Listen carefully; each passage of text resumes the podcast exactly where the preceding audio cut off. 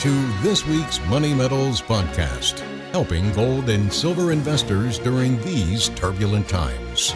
Now, this week's market wrap with commentary and analysis from Money Metals Exchange, the company named Best Overall Precious Metals Dealer by Investopedia.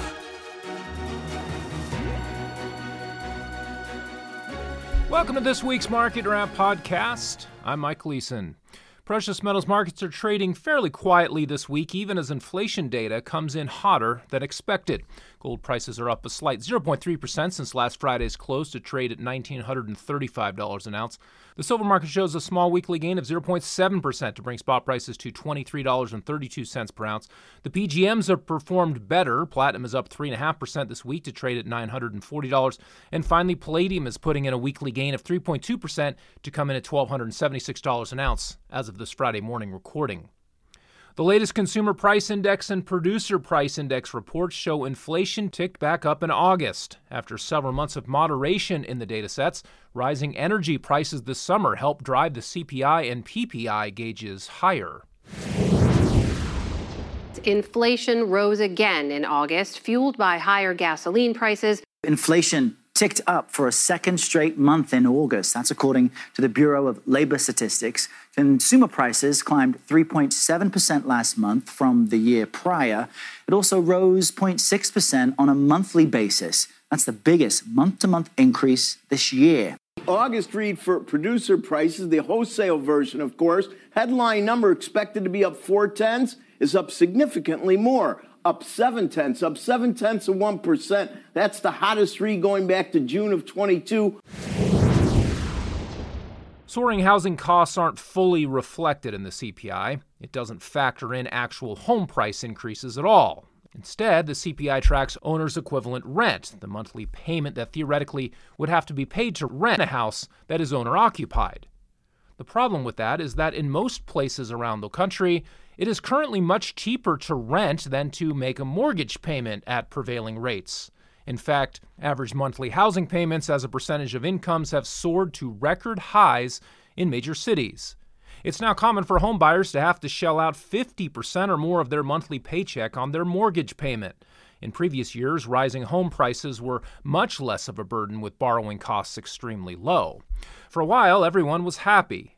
Homeowners enjoyed appreciation plus the ability to refinance at lower rates. Buyers, meanwhile, could lock in low rates and benefit over time from nominal price appreciation, plus have some protection from inflation and rising interest rates. As recently as 2021, a 30 year fixed mortgage could be obtained for as low as 3%.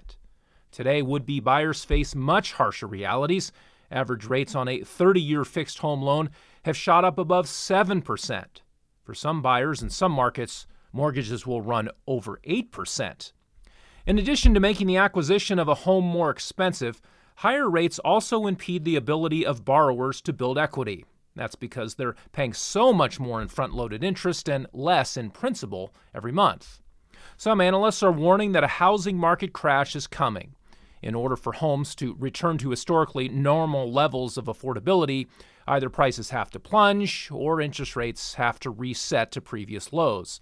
For now, the Federal Reserve seems intent on keeping rates elevated.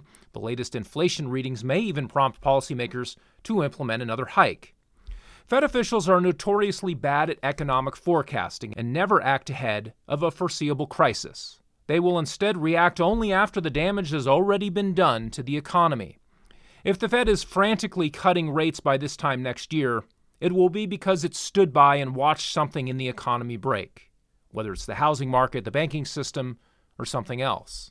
When excessive leverage builds up in an environment of artificially low interest rates, it will eventually be forced to unwind after rates move to punishing levels. A process of forced deleveraging typically doesn't unfold in an orderly and smooth manner. It tends to get triggered suddenly and plays out chaotically as panic sets in among consumers, investors, and institutions. An unleveraged position in physical precious metals represents a stake in an asset class that isn't tied directly to the financial system. It's true that there is tremendous leverage employed in futures markets where gold and silver contracts are traded, but much of that leverage is applied on the short side by speculators, hedge funds, and commercial banks that are selling gold and silver they often don't have.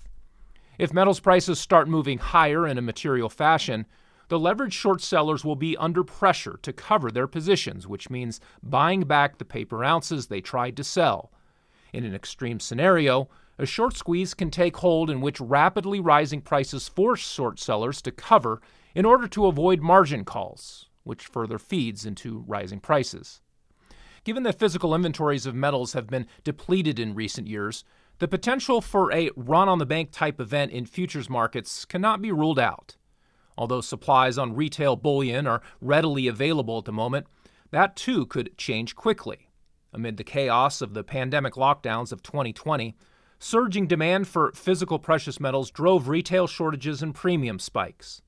The exact timing of the next financial crisis is impossible to predict, but it's much better to be too early in preparing for it than too late.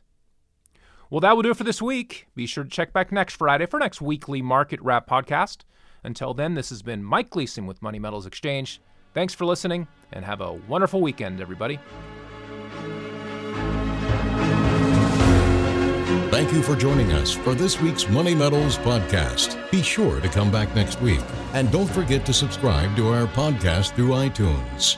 For answers to all of your questions, or to discreetly and securely buy or sell gold or silver coins, bars, and rounds, call 1 800 800 1865 or visit www.moneymetals.com.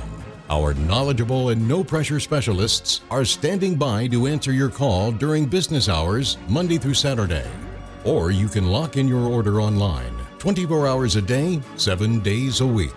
Again, visit us at www.moneymetals.com or call 1 800 800 1865.